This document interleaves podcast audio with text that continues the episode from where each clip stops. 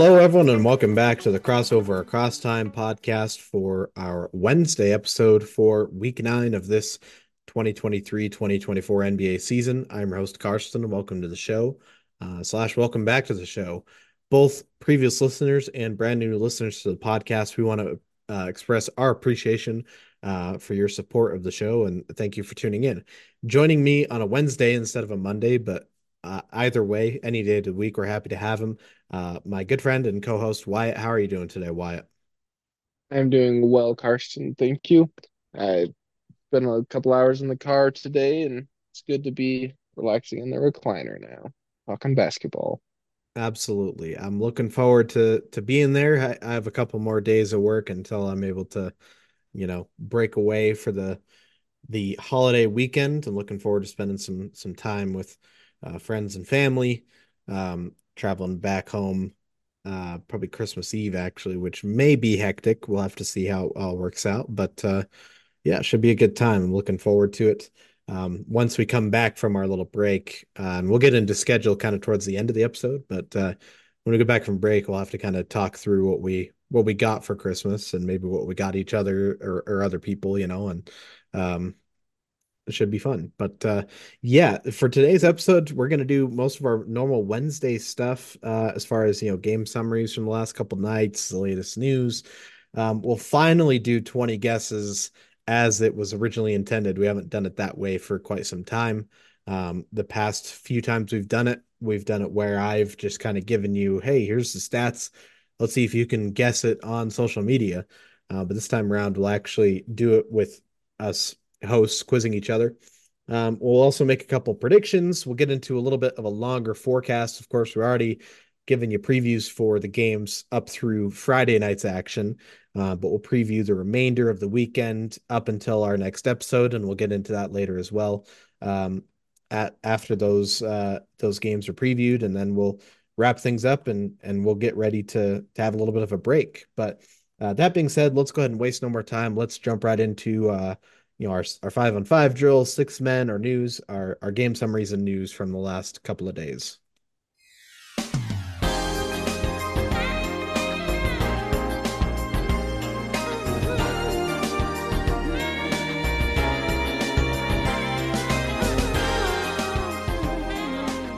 All right, we're changing up the format slightly in terms of, of course, we're sharing the game uh, load, but I'm going to start with the first game we're going to send it over to Wyatt for the next two games. Um, so that'll take care of Monday night's action, and then I'll cover both games we're talking about from Tuesday. So slightly different, but just the way we decided to break it up this time around. And uh, we're going to start with uh, our first game for Monday and one of the first games uh, from that night's action uh, in terms of chronologically. We're talking about the Chicago Bulls winning a very impressive game in Philadelphia against the 76ers, 108 to 104 your final score in Philly. Uh, the Sixers' most recent winning streak uh, snapped with this loss. And uh, kind of a back and forth. I mean, five lead changes, not too many.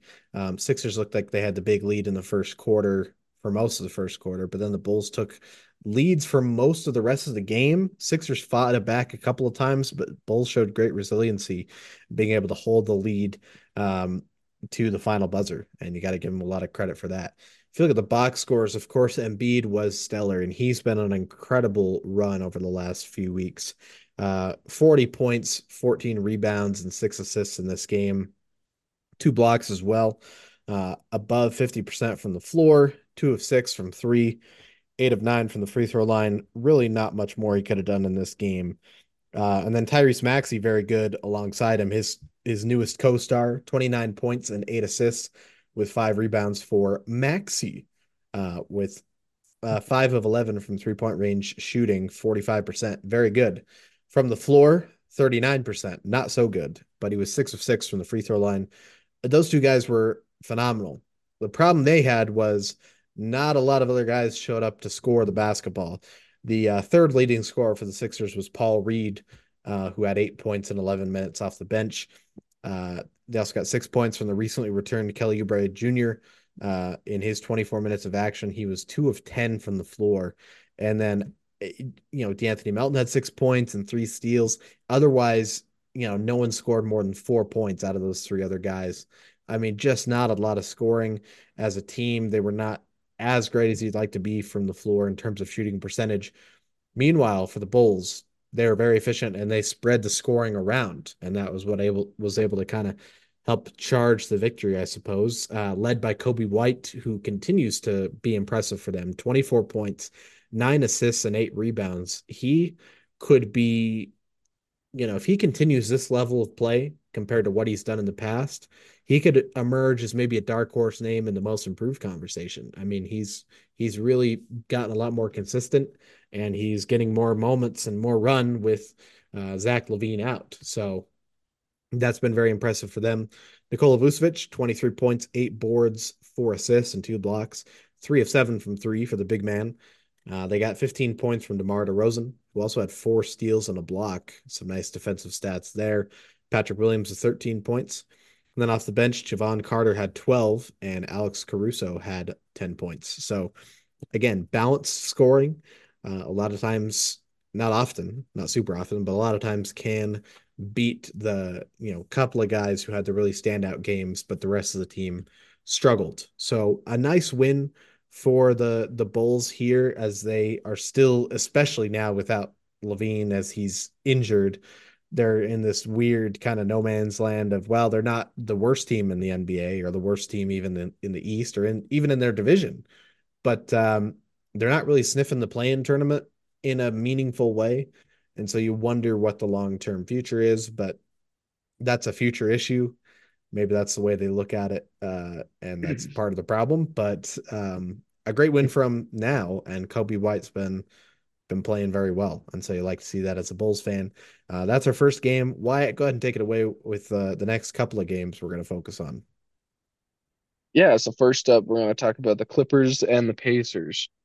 So it wasn't a overly close game, but it was a pretty notable game as both of these teams are uh, playing pretty well this year. You know, Pacers kind of a dark horse coming and being in the championship for the in-season tournament, and then the Clippers off to a rocky start, finding their rhythm now, and the Clippers ended up with a victory here, 151 to the Pacers 127. So pretty high scoring game. And that'll make sense once we get to the box score here in a minute. But first, we kind of look at the how the game went, the first oh third of the game was pretty close, uh, back and forth a little bit here and there. Um, some lead changes. But then about halfway through the second quarter, the Clippers really found their stride and and uh, really kind of took off and dominated the rest of the game, uh, leading by as much as 33.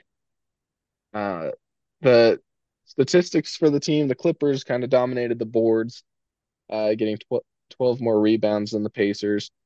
Uh, and then, but the Pacers did a much better job of sharing the ball, 38 assists to the Clippers 26. The real uh, difference here in these two games was field goal percentage and three point percentage.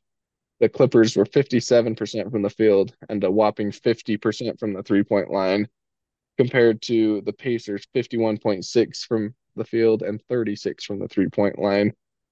The Pacers ran the floor as we have come to expect them to do, uh, getting some more fast break points on the on the uh, Clippers, but let's jump over to the uh, box score and see who performed uh, on Monday night. So let's start with the Pacers. Top scorer was Bennedict Mathurin with uh, 34 points. So strong game for him. He shot 60% from the field, was three for seven from the three point line, and he seven for seven from free throws. So great job knocking down those free buckets. He also got six rebounds and had two assists and a steal. Their their uh, scoring was pretty balanced after that, with several people in double digits, including Isaiah Jackson, who also contributed uh, four rebounds and a couple of assists, and shot 66% from the field. And then with 14 points, we had Obi Toppin and Buddy Hield, who both had four assists. so good job there. And then let's go down. We had Bruce Brown with 11 points, Aaron Nesmith with 12, and TJ McConnell with 10. Those rounds round out your uh, scores in double digits. Tyrese Halliburton, kind of a off night as far as scoring goes. He only had eight points, but he shared the ball well, uh, racking up 11 assists. So, uh, great job, you know, being the floor general for Tyrese. Now up to the Clippers. James Harden was the leading scorer with 38, uh, 35 points, and he was eight for 11 from the three point line. That is almost 73%, folks. Uh, great job by James Harden. And I mentioned this to Karston earlier, but earlier this season, I had predicted that Russell Westbrook was going to, you know, return to like an all-star status player. And then when James Harden moved to the Clippers, I said a similar prediction about James Harden. And it seems like that might come true, but I also kind of bumped Westbrook, uh, my prediction about him being wrong. So, you know, you win some, you lose some. Other contributors for the Clippers, we had Kawhi Leonard with 28 points, uh, and then Paul George with 27. So, three big scoring uh, players that was able to really push the Clippers into being honestly one of the best teams in the West if they can continue to put up numbers like this. Uh, Harden also had nine assists uh, to contribute to his scoring effort. Kawhi Leonard played a well balanced game like he always does a steal, an assist, a couple of boards, uh, shot well from the from the floor, and then Paul George got four assists and a few boards as well, and a steal and a block. So really balanced effort by this team. They also had Ivica Zubac with 18 points uh, and 16 rebounds. And then uh, Russell Westbrook had 10 points coming off the bench, and Norman Powell with 19. So great job by the Clippers. Uh, this new rhythm that they've got seems to be working for them. So that's something that we like to like to see when uh, you know, even if you're not a Clippers fan or you don't like any of these players, it's at least satisfying to see a coach come up with a strategy that that works, especially when you're trying to gel uh, so many superstars. So For sure. great job, Clippers. Yeah, and I I want to just hop in for a brief moment. Yeah, we've talked about a couple of times, you know, when we got this new look Clippers roster and Harden was added, and it was tough at first, you know, what the recipe for success might look like. And this is what we talked about with, you know, Leonard and George, you would think would lead him in scoring. Harden is the the playmaker and a third scorer, and then Westbrook and Powell off the bench, and then Zubac fills up the middle. You know, if you can get Harden scoring 35 every so often, that's just a luxury. You know, you look at by Right. the margin of victory. I mean, winning this game by 20 plus points. Um, if Harden scores 20 in this game, has just an okay game, they still win this game by a decent margin. And so that I think is great for them. And you mentioned the coaching. Yeah, definite credit to Tyronn Lue. Um, he's a coach that I've had doubts about, um, stretching back to the the 2018 Cavs and that whole game one of the finals situation where, you know, J.R. Smith got a lot of the flack, but it's like, you know, your coach could call timeout too. And I had doubts from Yeah. that whole moment. But, you know, credit to him. He's had great years with the Clippers. He's proven that he's a solid hit coach. So, yeah, definitely kudos to him. Yeah. Thank you. Uh, okay, now let's let's jump on to the last game that we're going to talk about from Monday night, which is the Cavaliers and the Rockets uh, game. This game went to overtime with the Cavs ultimately uh, getting the victory 135 to 130. So these uh, two teams are pretty close in the East. Let me jump over to the standings here. Uh, Cavs are sixth, and and then the Rockets were they in the West? They're ninth. So yeah, they're they're pretty close. Uh, scoring records for the Rockets is 0.54, and the Cavs are 0.55. So pretty pretty close records. So this is a, a fun game. It's not one that I would have expected to be as close as it is. I kind of thought the Cavs would have had an easier time with uh, the Rockets than they did, but fun nonetheless.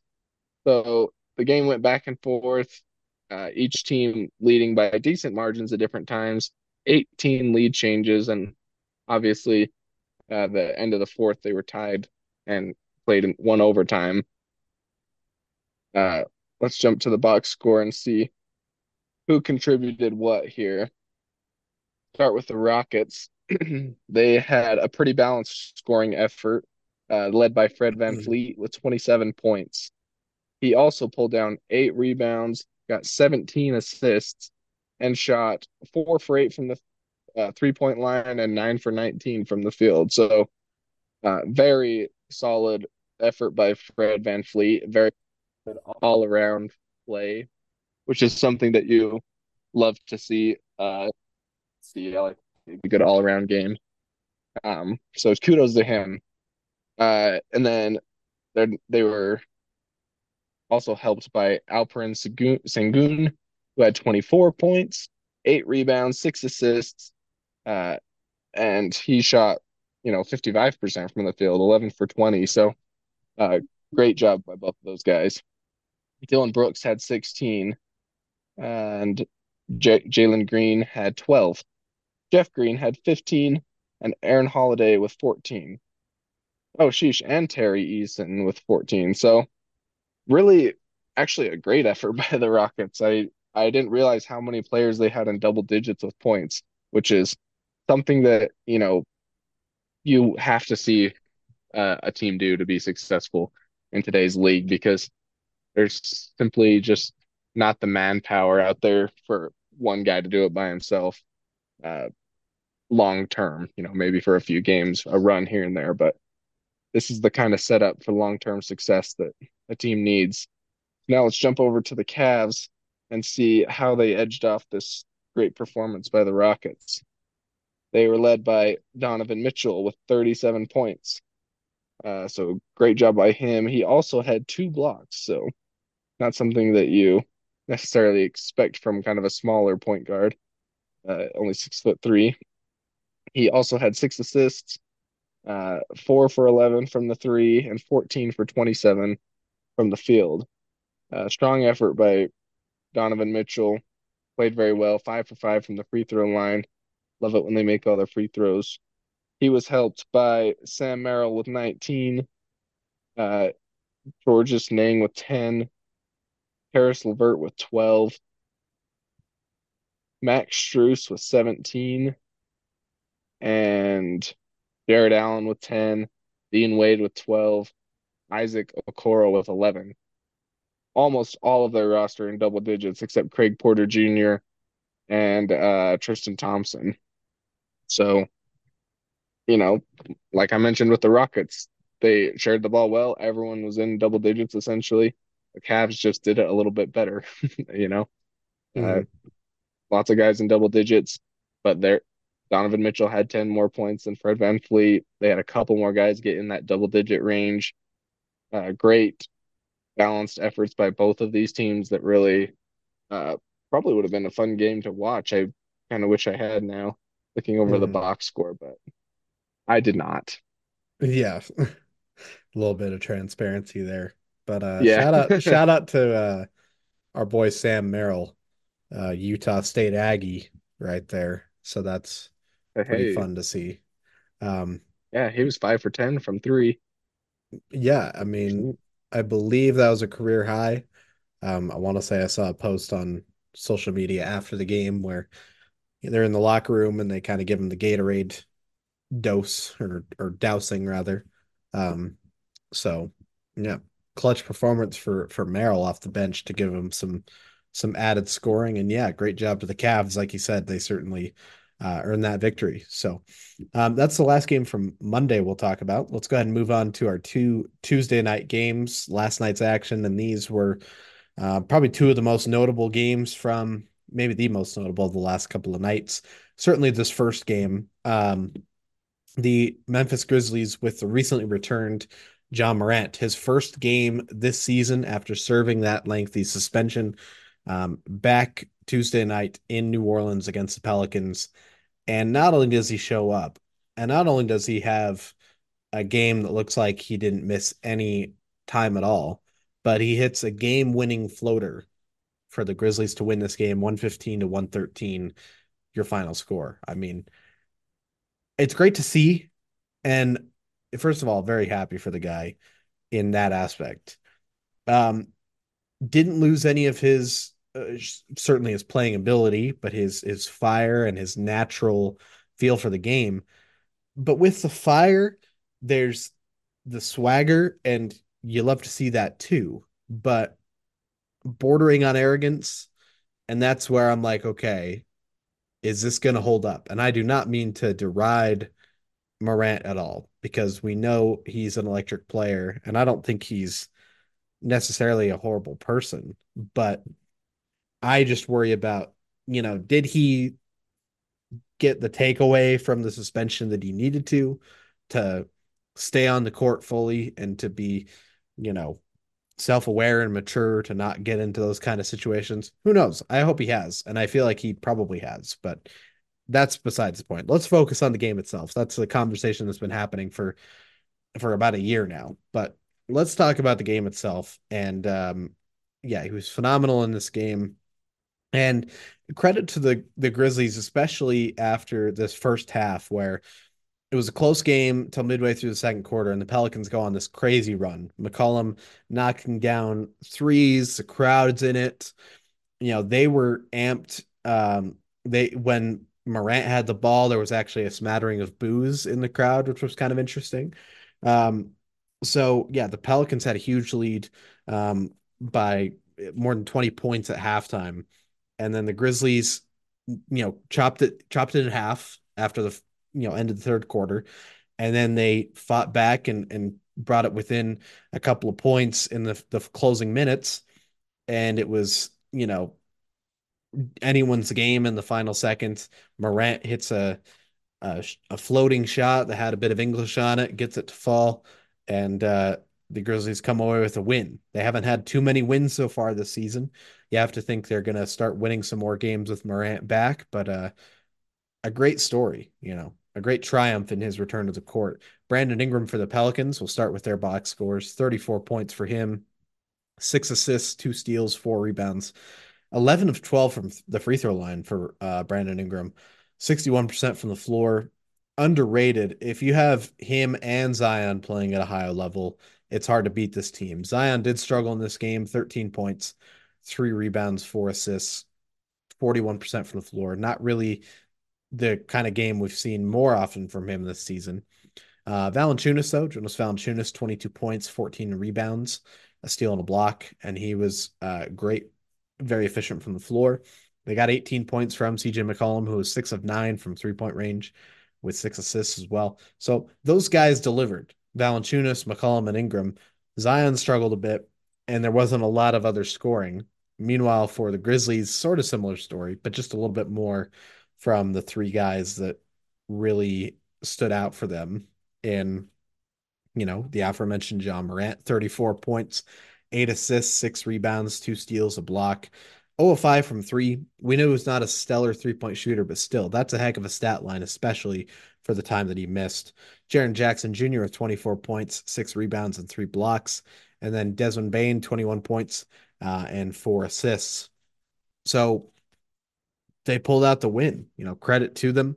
Um, those three guys are still a you know a, a grouping at a, a trio that is capable of being a top tier team in the Western Conference. And we know that the struggles they had without Morant were so amplified and so severe that now the wonder is what they will be able to do with nearly a third of the season evaporated. Um, and you were one of the worst teams record wise in the Western Conference. It'll be interesting. It's interesting to see that. And especially without two key front court guys and Steven Adams and Brandon Clarke. You know, they started Bismack Biyombo at center, who is still serviceable as he's aging, but um, not what you could start in a guy like Steven Adams if he was healthy. So it's a really interesting team for the moment. Memphis fans have got to be elated that Morant is back. And now we'll see what he looks like with more consistency and uh, you know, a longer stretch of games for the Grizzlies. What do they as a team look like Are they completely transformed with Morant? I kind of think they will be, but we'll have to see. But a great win for them in the moment. And let's jump to our final game from last night's action an overtime affair again, this time between the home Golden State Warriors and the visiting Boston Celtics, a rematch of a couple of years ago, the finals matchup there. And uh, despite the Warriors being the far inferior team record wise and, and optically a lot of the time this season, the eye test shows the Celtics have been a better team. The Warriors still won the game 132 to 126 in overtime. Um, a little bit odd for the Celtics and not a great look for a team that should be, you know, maintaining their spot in the East and the Warriors to fall. And this is a team that now you should have no problem getting over the hump and, you know, besting that team that beat you in the finals. And that's kind of almost a confidence thing. At least my outside perspective would think that. But, uh, you know, they dropped the game, tough one, especially where they led most all of the game, uh, leading by as many as 17 points midway through the third quarter. But uh, the Warriors hung around, and the Celtics didn't score enough to to keep the gap wide enough, and uh, suddenly they've tied it going into overtime. And uh, Steph Curry clutch, you know, he powers the Warriors to a win. Look at the box score for the Celtics. Derrick White led them in scoring with 30 points, seven rebounds, three assists, and three blocks. He was seven of 18 from three. Really had to get a lot of three point shots up. Uh, Jaylen Brown, 28 points, eight rebounds, seven assists. Um, man, Jayson Tatum, 15 points, eight boards, seven assists, two steals, two of nine from three, below 30% from the floor. And it's not great to have that on your, you know, added to this storyline of the Celtics against the Warriors or, you know, a game that means a little bit more something. And he has a game like this it's not every time, but it seems like it's more often than you definitely like. And so, not great to see that from mm-hmm. Tatum. Um, Al Horford with 13 points, 12 rebounds, six assists, and a block. And then Jrue Holiday, 13 points, seven rebounds, two steals. Um, no one shot particularly well from the floor. They also got um, 11 off the bench from Peyton Pritchard, who was three of five from three. He was their best shooter in the game by far. And then uh, 10 points from uh, Neemias Kita or, or Queta, I need to look up the pronunciation. He's been in this league too long for me to not know the pronunciation, so I apologize uh, to him for that. Ten rebounds for him as well.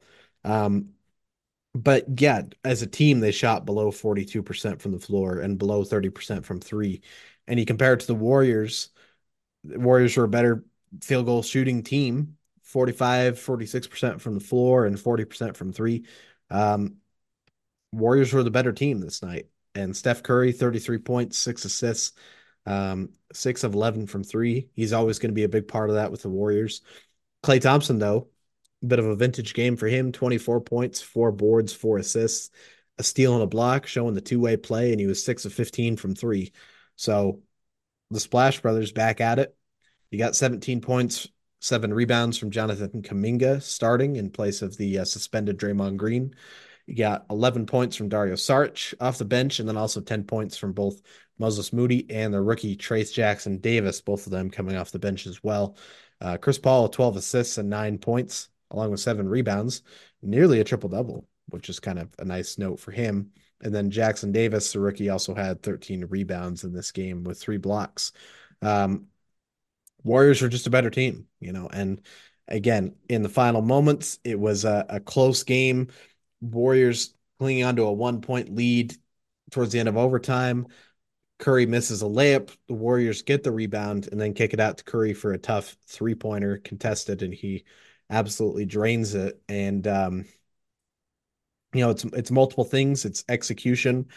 It's not getting the rebound. It's allowing Curry to get open for three. It's a lot of those things that still leave you with some question marks at the end of the day with the Celtics um, as far as them being a true contender in the East. But you know they're still a great team. It's one loss. Credit to the Warriors, and uh, a great clutch shot to add to the lengthy resume of one of the greats of our generation, Steph Curry. And I think that takes care of that game. Wyatt? Any other comments on those games before we move on to our our six men? Oh, I was just impressed with the uh, Pelicans free throw percentage. Uh, 22 for 20 out of 24 free throws. 92%, Mhm. but not a not a crazy statistic, just something I was uh, you know, just kind of a, a little positive note to throw in there.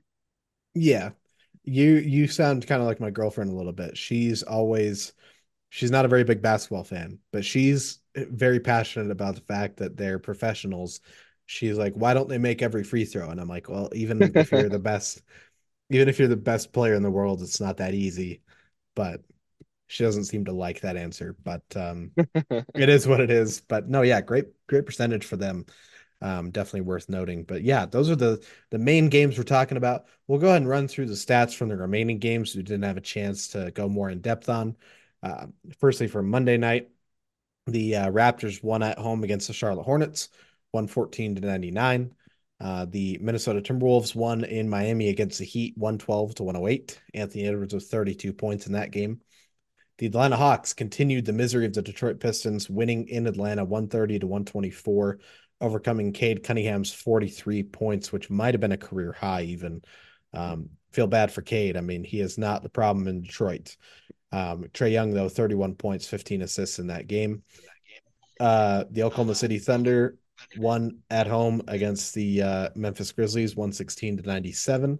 Um, SGA with 30 points, nine boards, five five assists. The Utah Jazz won at home against the Brooklyn Nets, 125 to 108, uh, overcoming Cam Thomas's 32 points. Sexton with 27 points again. That's like his third or fourth straight game with 25 plus points. So that's pretty exciting to see that he's increasing the workload and and scoring the ball a little bit better. Um, one we almost talked about but didn't, but certainly worth noting: the Denver Nuggets winning big at home against the Dallas Mavericks, one thirty to one hundred four.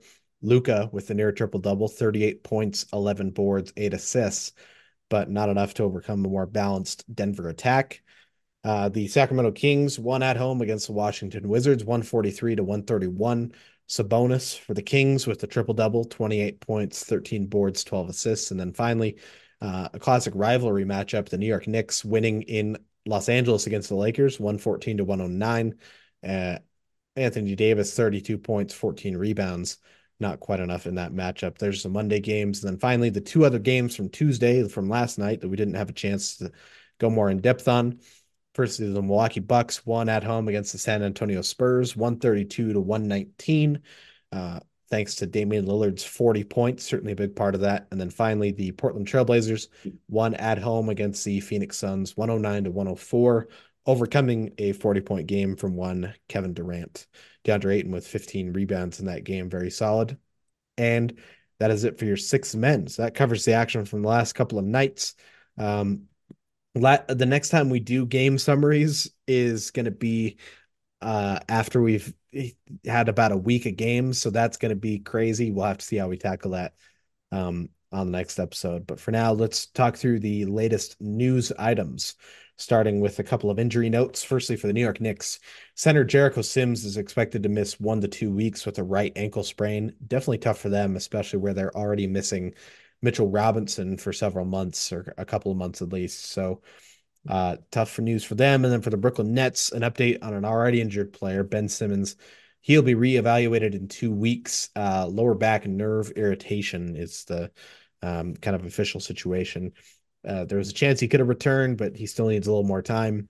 And so he's out. So definitely wishing Sims and Simmons the best as they work to recover from those injuries.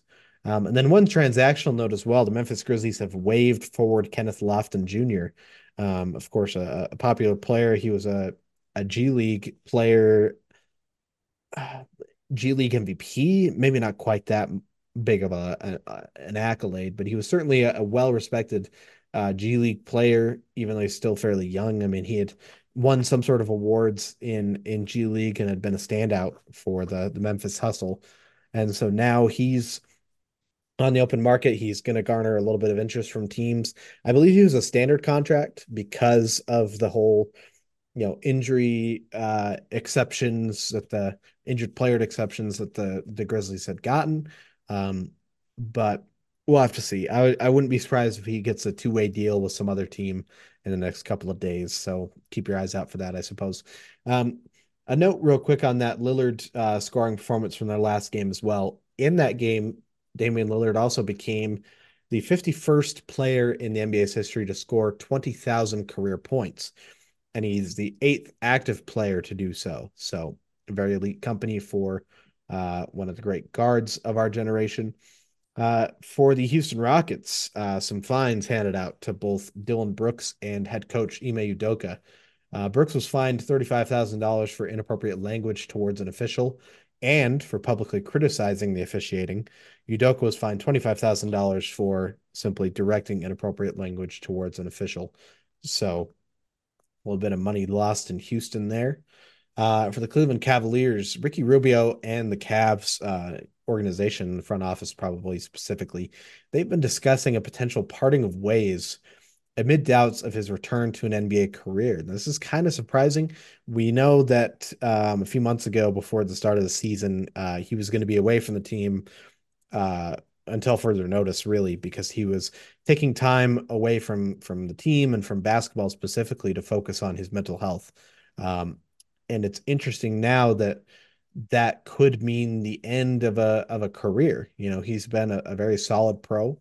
Um, we as Jazz fans, of course, really loved him and that the magic of those teams in the rookie year and sophomore year of Donovan Mitchell.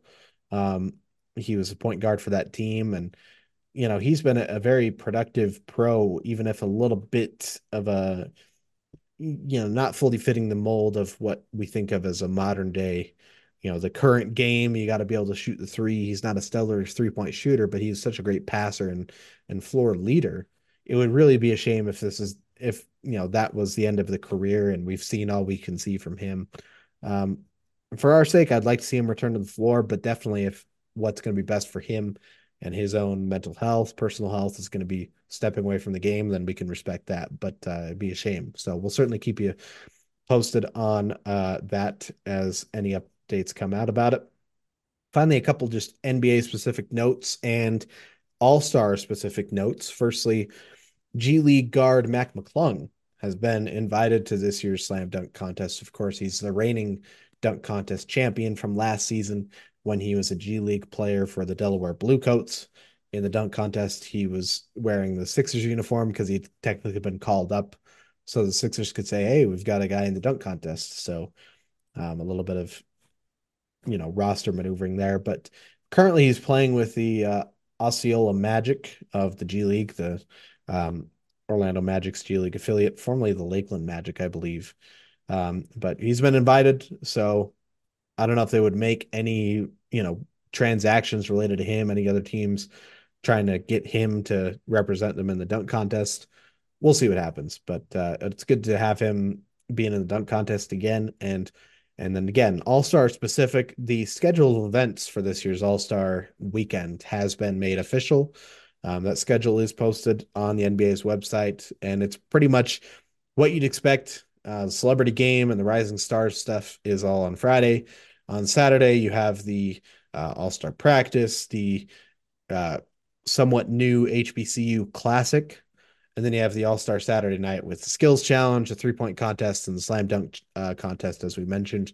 Of course, Sunday, you have the G League uh, up next game and then the actual all-star game itself. So pretty pretty typical schedule. If you're looking for exact times that those events will start you can find that. Um, we'll cover that probably as we get closer to it um, and it becomes a little more relevant. But with that that takes care of our uh, news for this last couple of days we're up to date with what's gone on in the last couple of days of nba news and action let's go ahead and dive into the long awaited return at least for us, we hope for you as well. Uh, long-awaited return of the true form of our 20 guesses game starting now.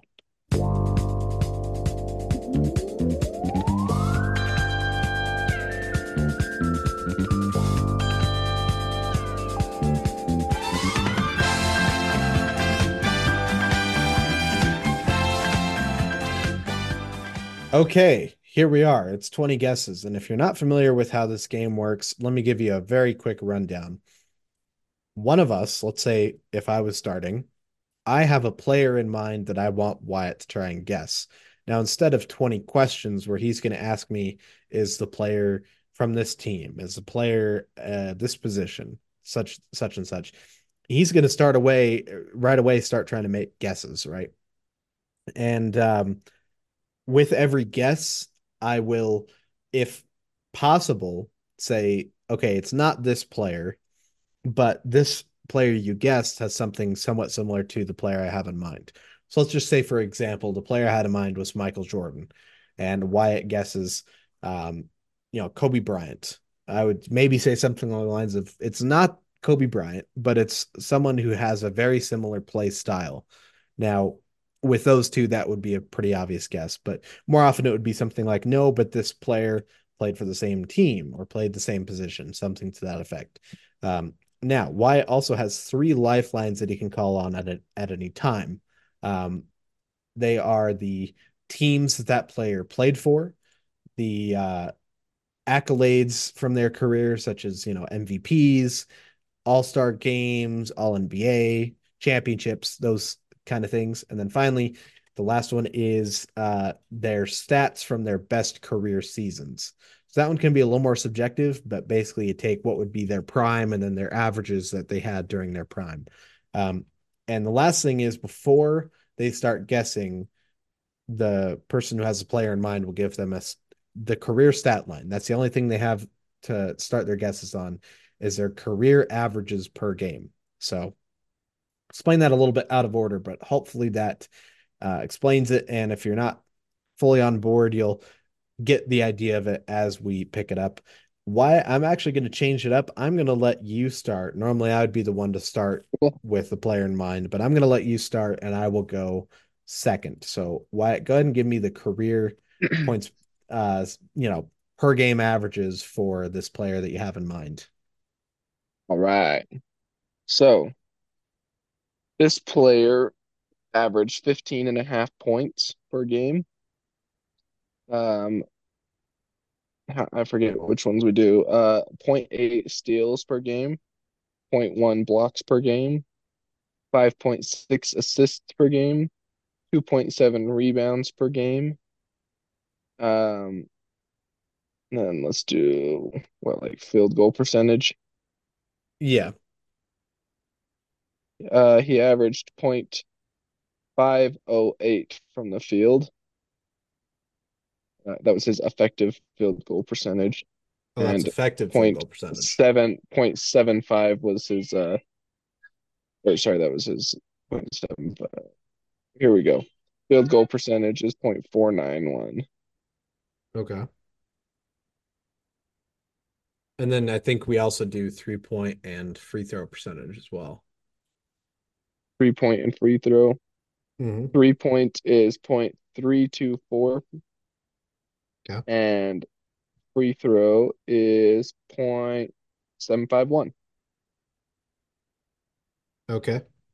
And then one more time, can you give me the the full career stat line?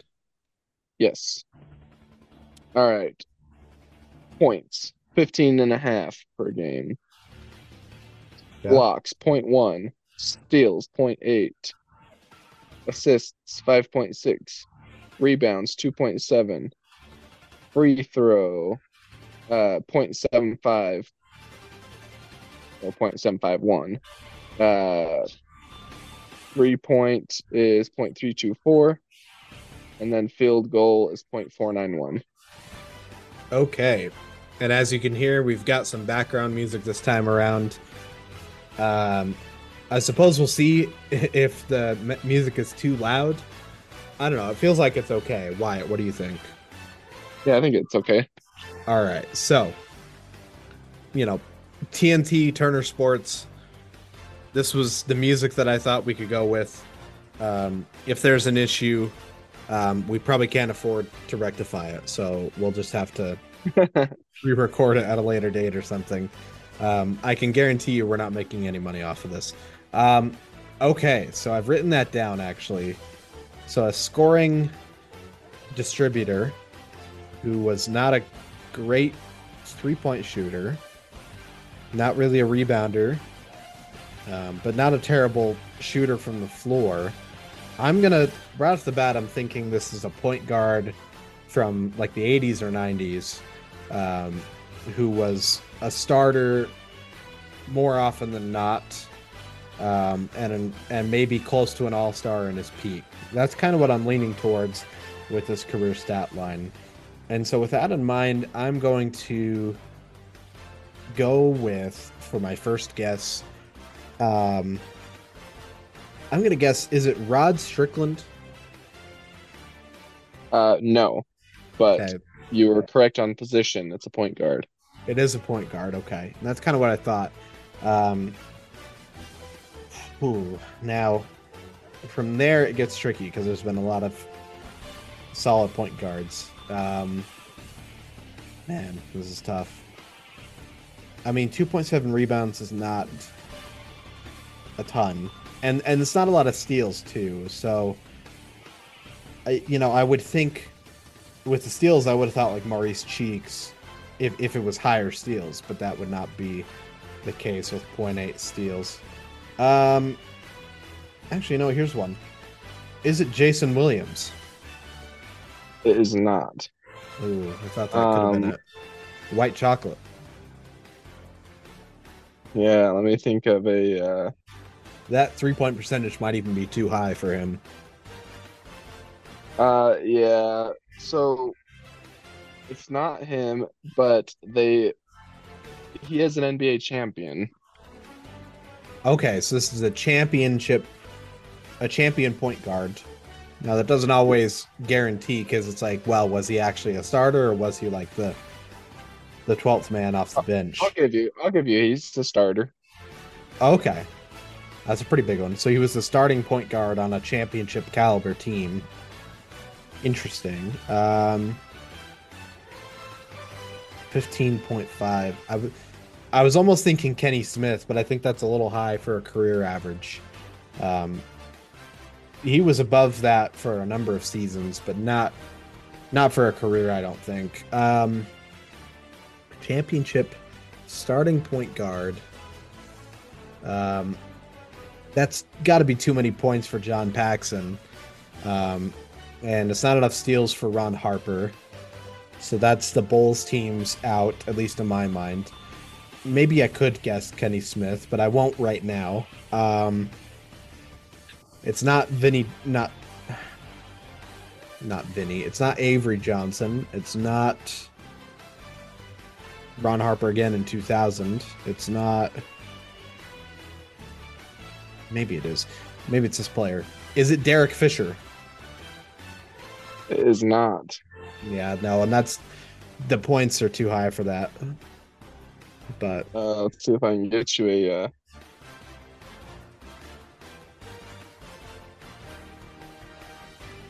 I want to get you a, a hint based mm-hmm. on Derek Fisher, but oh, I might have um, I might have it.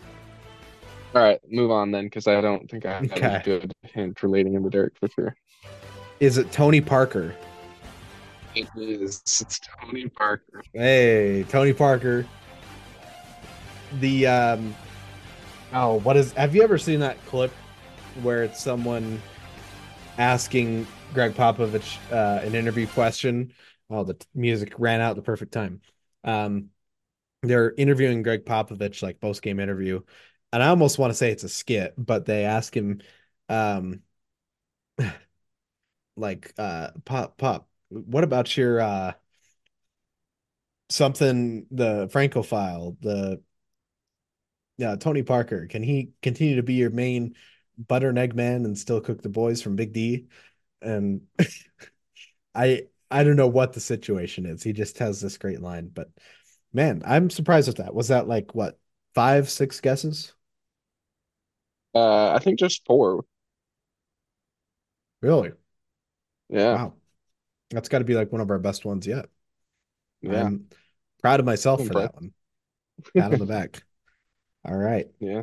No, it's a good one. Tony Parker. Um, I mean, yeah, 15.5. I, I didn't I was almost a little skeptical because I didn't think he had quite that high of a a career average. But I mean, it lines up. Yeah, great distributor, not a super well known defender, not a great three point shooter, but efficient nonetheless, and uh, absolutely a champion. So yeah, great player.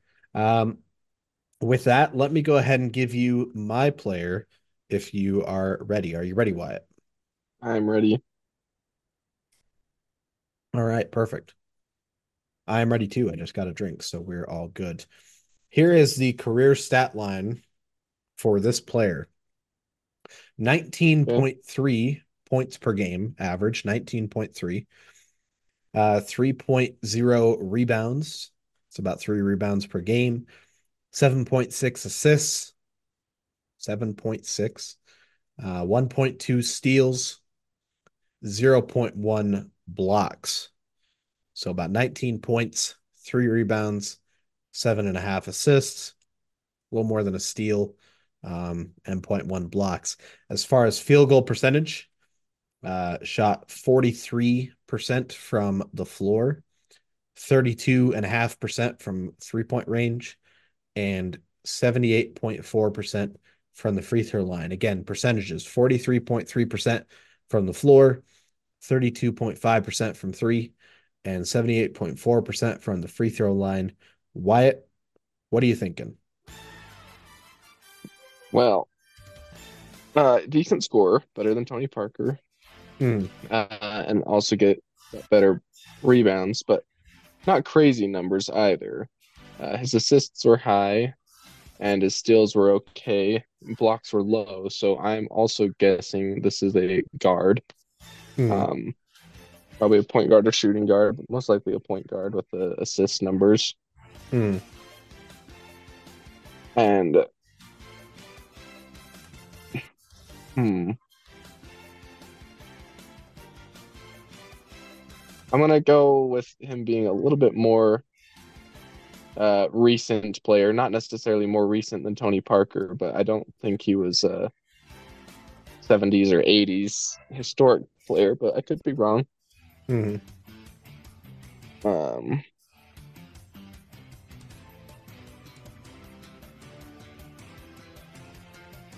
Hmm.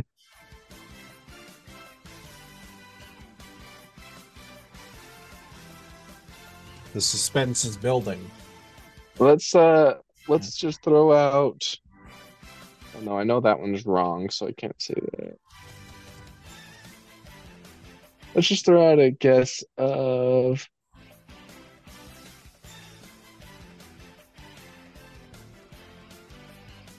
Ron Harper. Ron Harper. It is not Ron Harper. Not a bad guess. Um, especially with the steals. But I'll give you point guard for sure. I mean, Harper was a shooting guard, point guard. And I'll give you that even too. I mean, this player was a point guard at times. Maybe people thought of him as a sort of shooting guard, but more a point guard. So I'll give you that. Okay. Um How about Rick Barry? Rick Barry, is that your final answer? No.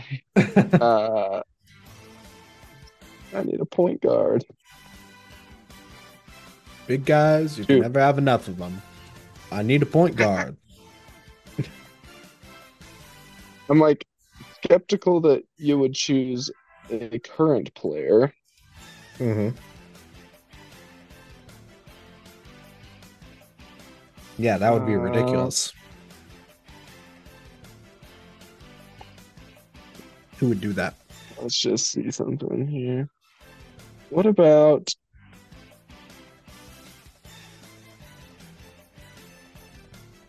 Ah, but he's more of a small forward shooting guard. Not really ever a point guard. Hmm. Uh, I, I was thinking Tim Hardaway Jr. for half a second, he's too big. Hmm. He is too big. All right, let's go. Uh,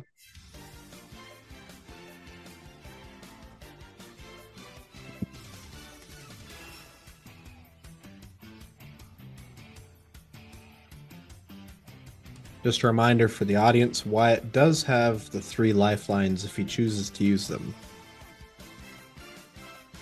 and I'm considering using one here. I'm kind of kind of blanking here on. Uh, let let's uh let's hear his uh teams played for. Okay. The teams that this player played for, I'm going to give the teams in alphabetical order by team mascot. So this player played for the Celtics, the Knicks, the Nets, the Suns, and the Timberwolves. So again, the Celtics, Knicks, um, Nets, Suns, and Timberwolves. The five teams this player played for.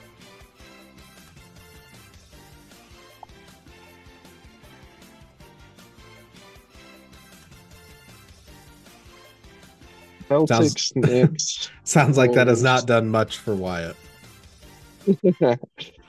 uh, did you say Suns? Yes. So I'll say it again Celtics, Knicks, Nets, Suns, and Timberwolves. Okay, so I'm interested in uh let's see, who did Jason Kidd play for that many teams? Let's go Jason Kidd. Um, it's not Jason Kidd, but I will say he played in a very similar time frame to Jason Kidd. Okay. Similar time frame. Does he still play though?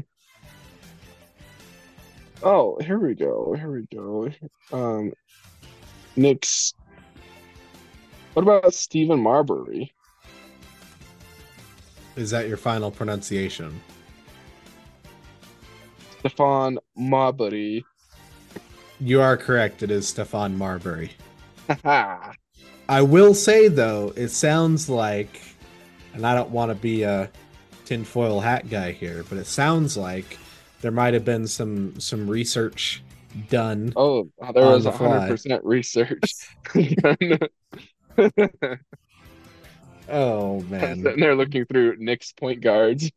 Oh my gosh. no, of course. Um, for those not familiar, which could include Wyatt from what he's, uh, you know, given me here, um, Marbury was most notable for his years with the uh, New Jersey Nets as well as the Phoenix Suns in the early 2000s. Uh, made two All Star teams in 2001 and 2003, respectively. Um, in those four years, averaged about 22 points, eight assists. Um, he was electric. Some of those highlights are pretty wild with his, you know, dunking and his athleticism. Not afraid to shoot the ball, especially if, I mean, he shot like 30% from three in those years. Um, not a tremendous three point shooter, but not afraid to score. But um, we'll end the music there. But uh, good good job, Wyatt. Even if you needed a little bit of research, uh, Even yeah, if I'm cranking out the uh the rosters here. yeah, exactly. What were the other? uh, The Knicks point guards probably gave you, you know, Jalen Brunson and Yeah. um. Lots of current guys, Kidd. surprisingly. Oh yeah.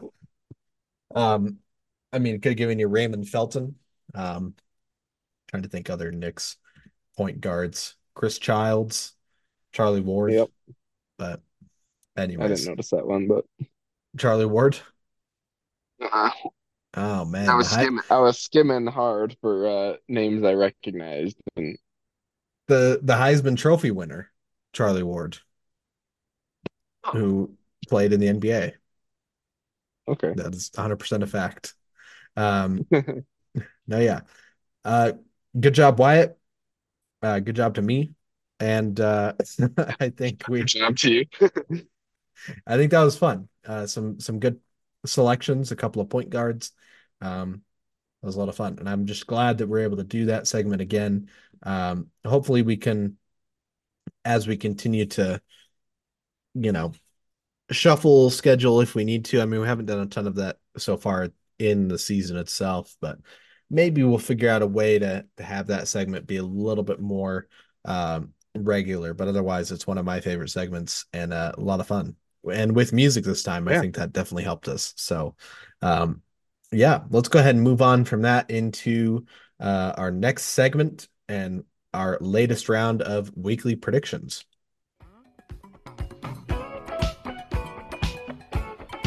Weekly predictions.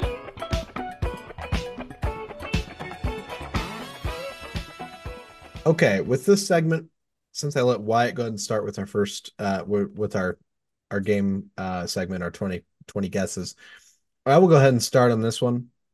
And I'm not going to give you too much build up because it's really not that crazy of a prediction, at least not in my mind.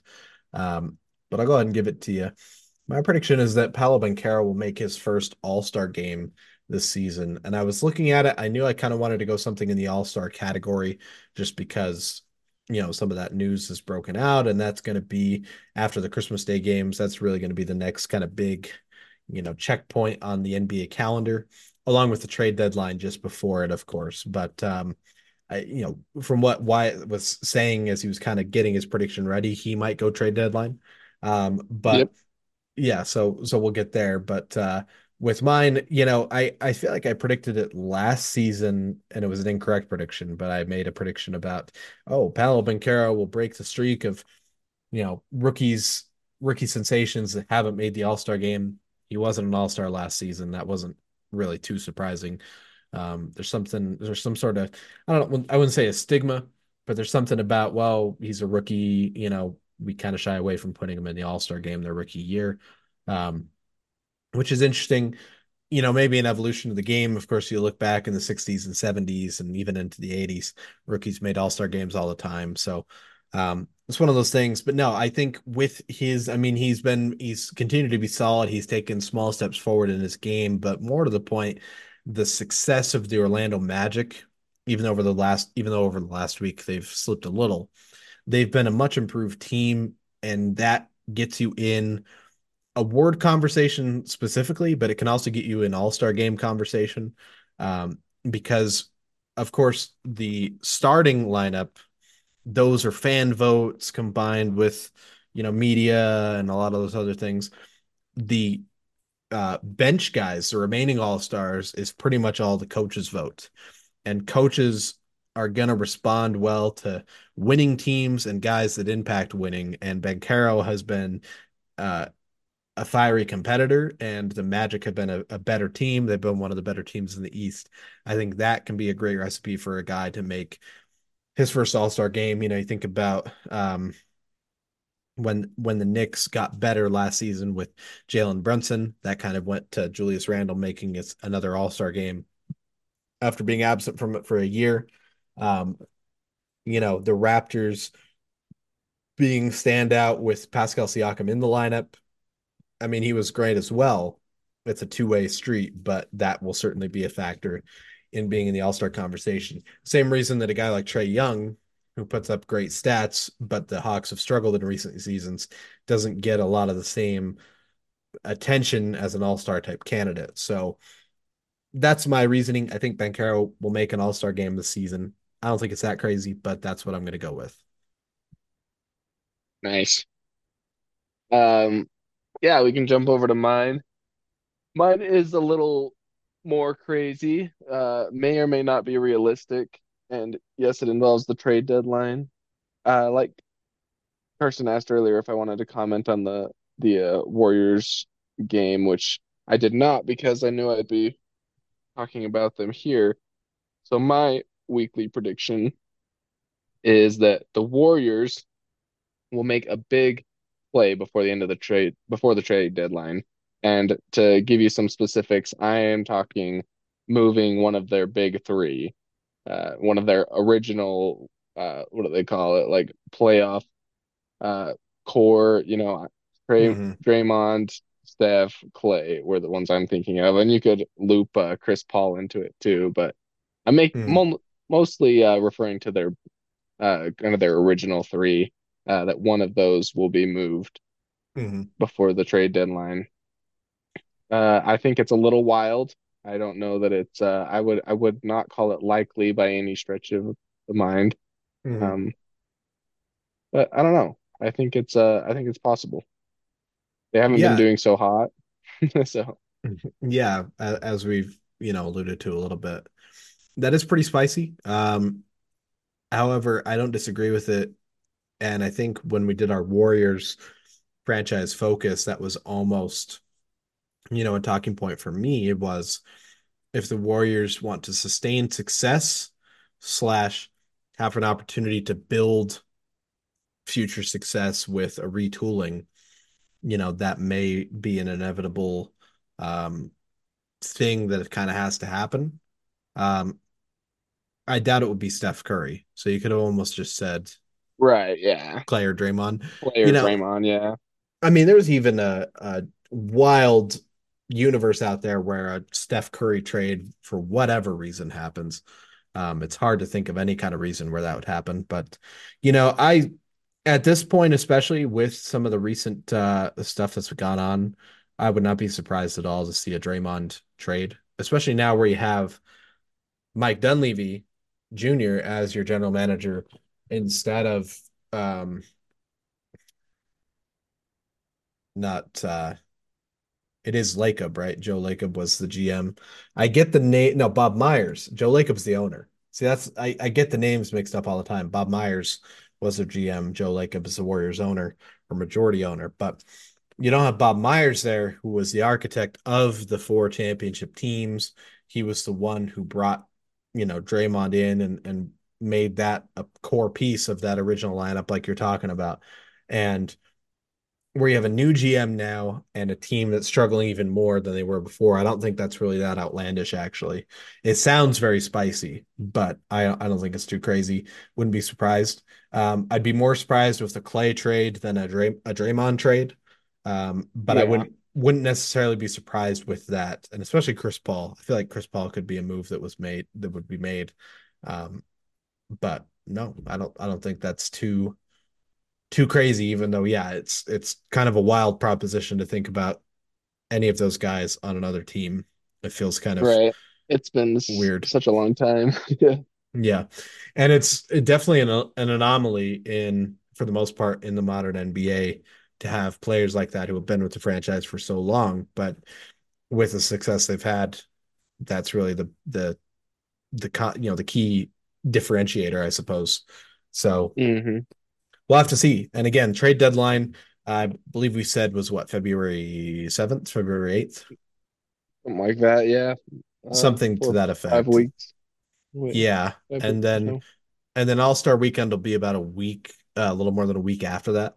So uh, that of course was a, tr- a change made over the last uh, six or seven years. I think it was right after DeMarcus Cousins was traded like during All-Star weekend because they used to overlap almost. And so they made that change. But um yeah, we'll have to see. That'll of course be a little while away. Of course, the immediate uh next conversation in, the, in the NBA is the Christmas Day games. And uh, that's a great segue for us to go into our weekend forecast. We've already given you the game previews for uh, tonight's games as well as Thursday and Friday. So we're going to focus on Saturday through uh, next Wednesday night to get you through the Christmas weekend and the the next couple of days, what to expect from that action. And again, all of the times that I will give that these games are starting are in Eastern Standard Time. So certainly keep that in mind as you plan your schedules um, for which games you want to check out and when you'll be available to watch games. Um, on Saturday, we have a full, nearly full 13 game slate. Only one of those is a national broadcast, so uh, that'll be on NBA TV at 12:30, bit of a matinee uh, as the New York Knicks host the Milwaukee Bucks. So that one should be interesting. Uh, your remaining games, the other 12 games at 3:30, the LA Clippers host the Boston Celtics. That should be a sneaky good game there. Uh, at seven o'clock, the Pelicans host the Rockets, the Pacers host the Magic, and the Hornets will host the Nuggets uh, at seven o'clock. And seven thirty, this game is actually a local access game, so, so keep that in mind as well. But at seven thirty, the Toronto Raptors will host the Utah Jazz. Uh, also at seven thirty, the Nets host the Pistons, and the Hawks host the Grizzlies. The Nets will look to not be the team, uh, assuming that the Jazz don't lose to the Pistons, which we we as Jazz fans hope that's not the case. But if the, Yeah. if the Jazz beat the Pistons, then the Nets are the next team up to see if the Pistons would break the streak, the uh, lengthy what twenty four game losing streak at this point. Um, Right. So we'll have to see what happens there. Um, at eight o'clock, the uh, Thunder hosts the Lakers. That should be a great game to watch as well. Um, also, the Bulls host the Cavaliers. At 8:30, the Golden State Warriors host the Portland Trailblazers, and also the Dallas Mavericks host the San Antonio Spurs. Luka versus Wemby. That should be very interesting in Dallas. And then at 10 o'clock, the Sacramento Kings host the Minnesota Timberwolves. That's a game that I would probably like to to check out because of my fascination with those two teams, and especially my sort of side fandom for the Kings over the last couple of seasons. Um, that should be mm-hmm. very fun as well on Sunday. No Sunday games, so nothing to worry about there. Of course, that's going to be a full slate of uh, you know probably football, your your uh, Christmas Eve games there. So we'll move on to Monday, your Christmas Day, and all five of these games are national broadcasts on ESPN, and a couple are also on ABC. Um, starting at 12 o'clock, again, your matinee kind of category, and again, it's Knicks hosting the Bucks. So they're getting a two for one. They're getting their you know home and home stand uh, with the recent schedule adjustments, but they'll also get your Christmas Day game in in New York, which is kind of a uh, pretty much a tradition for New York to to host a, a Christmas Day game, and then uh, and that was on ESPN. And then 2:30 ESPN, but also on ABC, the Denver Nuggets will host the Golden State Warriors. Should be a great one. Jokic versus Curry. Um, Nuggets the better team for sure, but could still be intriguing. I mean, with the Warriors beating the Celtics, we know that that can happen. Um, ESPN at five o'clock, also on ABC. This one is uh, the Los Angeles Lakers host the Boston Celtics. The classic rivalry matchup makes a lot of sense for a Christmas Day game, but also Tatum versus LeBron, AD versus you know Jaylen Brown and Porzingis. Uh, star-studded teams should be a great one. Uh, ESPN at 8 o'clock, the Miami Heat hosts the Philadelphia 76ers. Was a touch of a rivalry for a playoff series a few years back, um, but especially where you have Jimmy Butler against his former team in the Sixers and a former teammate in Joel Embiid. Uh, should be very interesting to watch out for. And then at 10:30, the Phoenix Suns will host the Dallas Mavericks. No Bradley Beal, of course, in that game, or likely no Bradley Beal, but um, you know Durant and Booker versus Luka. and of course remember a few years back Luka ousting the the Suns in the playoffs and that storyline that that blowout in the playoffs uh, should be an interesting game following up on that uh, a few years down the road. So those are your Christmas Day games. After that, Tuesday and Wednesday, uh, we get a little bit more into kind of your standard action. On Tuesday, there's nine games and an NBA TV doubleheader. At eight o'clock on NBA TV, I have the Rockets hosting the Pacers, and then at ten thirty, the Clippers hosting the Hornets. Your other games from that night: Wizards hosting the Magic, Pistons host the Nets. Again, Nets will have back to back games against the Pistons, back to back opportunities for the Pistons to try and get one. Um, you know, they'll have their own scouting report against that team as they play him again, so that could be beneficial for them. We'll see what happens. Uh, at eight o'clock, the uh, San Antonio Spurs host the Utah Jazz. Again, that's local ac- access. That's Jazz Plus if you want to watch that. At eight o'clock, the Thunder host the Timberwolves. Another great game to watch out for. Also at eight, the Pelicans host the Grizzlies and the Bulls host the Hawks. And then at 10 o'clock, the Kings are in Portland against the Trailblazers. Those are your Tuesday games. Finally, Wednesday night, which will be the night we come back for the podcast. We'll get into that in just one second. Uh, there's one national broadcast on NBA TV at seven o'clock as the Wizards will host the Toronto Raptors. Your remaining games, uh, the Magic host the Philadelphia 76ers at seven. Uh, 7:30, the Nets host the Bucks. Two games at eight o'clock. Thunder hosts the Knicks, and then the Phoenix Suns are in Houston against the Rockets. Finally, at 8:30, the Dallas Mavericks will host the Cleveland Cavaliers. Donovan Mitchell versus Luka Doncic should be very exciting as well. Full slate of games. Um, of course, Tuesday, Wednesday, back to normal action. Saturday's jam packed. A lot of exciting games for Saturday. But of course, Christmas is going to be the focus. Why I'm going to let you pick first. What's the one Christmas Day game, barring any you know fa- familial obligations? What's the one Christmas Day game that you would pencil in and say that's the one I got to watch?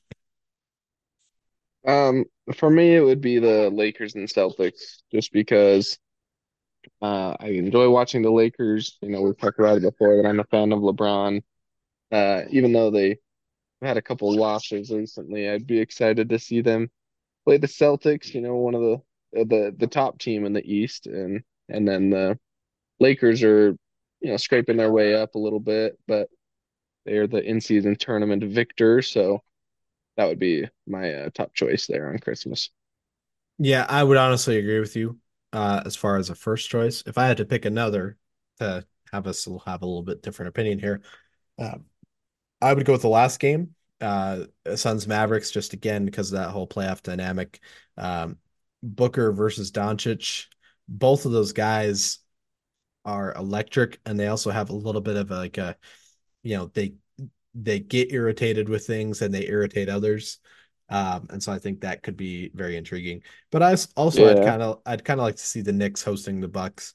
You know, as tired as it can be to say this, it is kind of a truth that there is something unique about Madison Square Garden and those fans. They they kind of get it. There's a lot of uh, arenas and fan bases where you know you're playing a game and half the arena you can tell is just there to you know it's a family outing. Let's go to the, the basketball game or, or, whatever it is. And i'm not saying that doesn't happen with the Knicks but it seems like during a game the Knicks fans they've got it. They're locked in. They understand what's going on. And um, it can be an engaging place to play. Of course there's legendary performances in in the garden.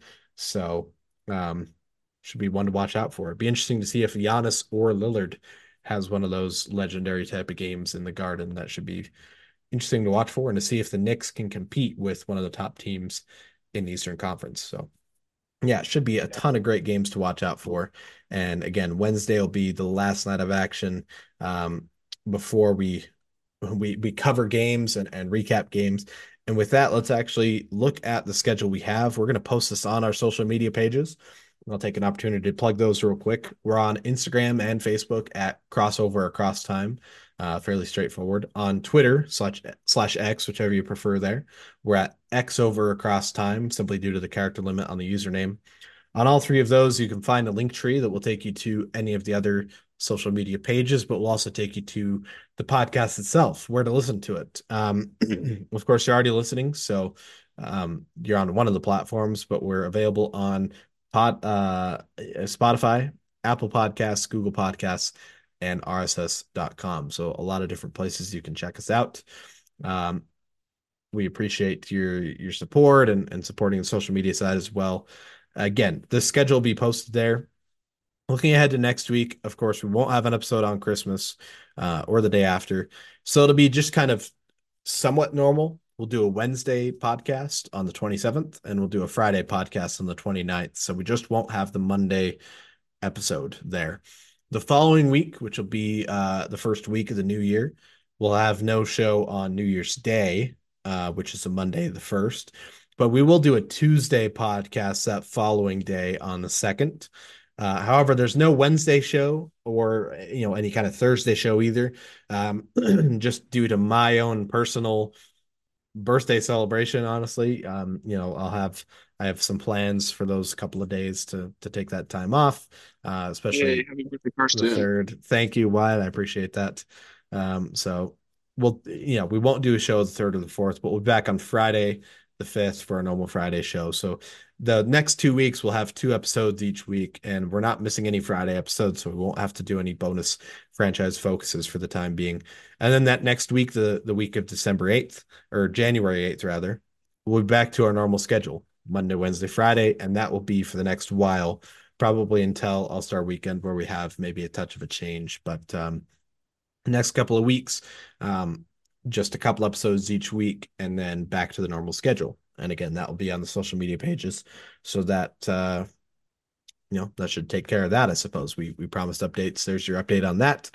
Um, with that, let's go and give you our this day in history fact before we wrap things up. Um, speaking of the Knicks and Madison Square Garden, uh, as I lose my voice here, um, we're going back to December 20th, uh, 2006. So almost 20 years ago at this point, which seems wild. But uh, December 20th of 2006, New York Knicks forward David Lee scores a game-winning basket with only 0.1 seconds left on the clock. The shot counts because Lee deflects deflected the inbounds pass into the basket. It is the first occurrence of a team winning an NBA game with one tenth of one second left since the NBA implemented the Trent Tucker rule in 1990. Trent Tucker, of course, a former Knick himself. and it was a Knicks game winner in that situation too. So look up both of those. It's an intriguing, you know, history about you know technicalities of the clock and and game winning scenarios. Um, great plays by both those guys, and uh, a great moment in history to remember. Uh, with that, that's pretty much our show. Wyatt, any closing thoughts as we get ready for the holidays uh, and we have our brief little hiatus? Uh, no, I mean, Merry Christmas, everyone. Thanks for listening to the podcast, and hope you all have a great weekend and a great next weekend too with the new year. Absolutely. Yes. Merry Christmas. Happy holidays. Uh, whatever you celebrate, we, you know, hope you enjoy it and enjoy some time with friends and family. We know that we are certainly going to be doing that. We look forward to it. But uh, that's it for our show. Thank you again for listening. We'll be back uh, next week on Wednesday with the podcast. And um, that's it for us now. We'll see you then.